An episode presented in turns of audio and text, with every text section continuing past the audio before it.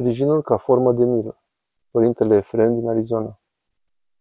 Unui om aflat în nevoie, milostenia, care are cea mai mare putere, tărie și care rodește mult, este atunci când ajutăm persoana care are o nevoie sufletească, atunci când cineva e deznădăjduit și ne apropiem de el și îl mângâiem și îl oprim prin prăbușirea în descurajare și deznădejde, care îl conduc de multe ori pe om și la sinucidere.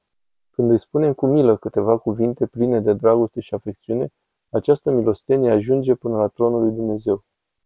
Cel care scoate dintr-un nevrednic un om vrednic se aseamănă mie.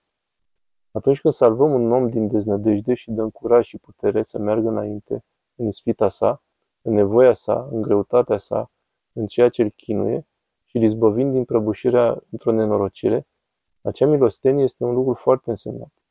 De aceea trebuie să ne străduim să avem discernământ, sau mai degrabă, ceea ce vrem să dăruim aproapelui să izvorască din inimă, să nu fie ceva doar formal.